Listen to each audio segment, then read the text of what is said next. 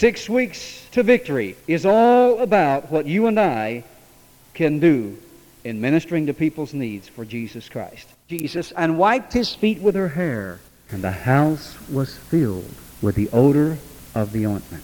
Then saith one of his disciples, Judas Iscariot, Simon's son, which should betray him, Why was not this ointment sold for three hundred pence and given to the poor? This he said, not that he cared for the poor, but because he was a thief and had the bag, and bare what was put therein. Then said Jesus, Let her alone. Against the day of my burying hath she kept this. For the poor always you have with you, but me you have not always. Much people of the Jews, therefore, knew that he was there, and they came not for Jesus' sake only, but that they might see Lazarus also, whom he had raised from the dead. But the chief priests consulted that they might put Lazarus also to death, because that by reason of him many of the Jews went away and believed on him. The thing I want you to find out, and I pray that I'm able to convey to you, that Jesus is a people person. He always was. From the very beginning of his ministry to the end of it, he was a people person.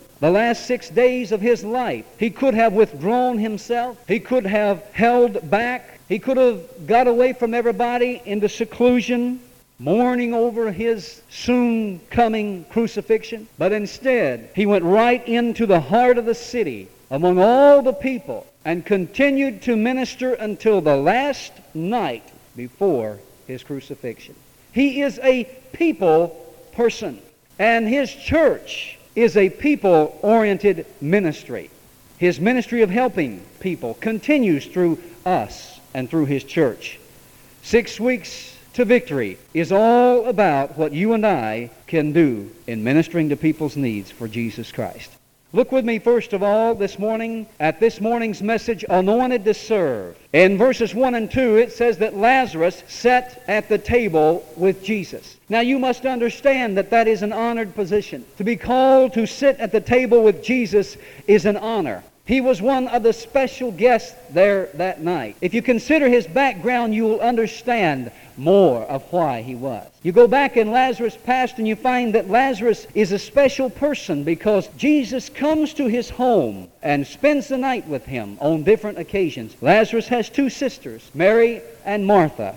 When Lazarus fell sick, they sent word to Jesus and said, He whom thou lovest is sick. He was a personal friend of Jesus Christ. And now, in this last week of his ministry, Jesus chooses this personal friend to sit at the table with him, a place of honor and esteem and respect. What is his need, though? Why does Jesus minister to Lazarus in this fashion? Were there not many other people? Yes, there were.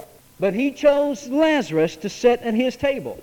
There's a little chorus we sing. He invites me to his banqueting table. His banner over me is love. And Jesus invited this special guest to come to his table because he had a need. His need was that of fellowship. He needed fellowship. In chapter 11, Jesus has just raised him from the dead. Now, that was not a resurrection, that was a resuscitation. The difference between a resurrection and a resuscitation is that a resurrection entails giving you a whole new life.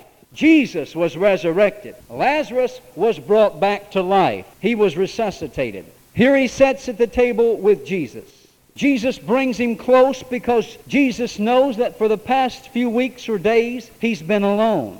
He has not been able to go out of his house hardly at all. He has been sort of isolated because he didn't want to become the gazing stock of the community. Look, there goes the guy that Jesus raised from the dead.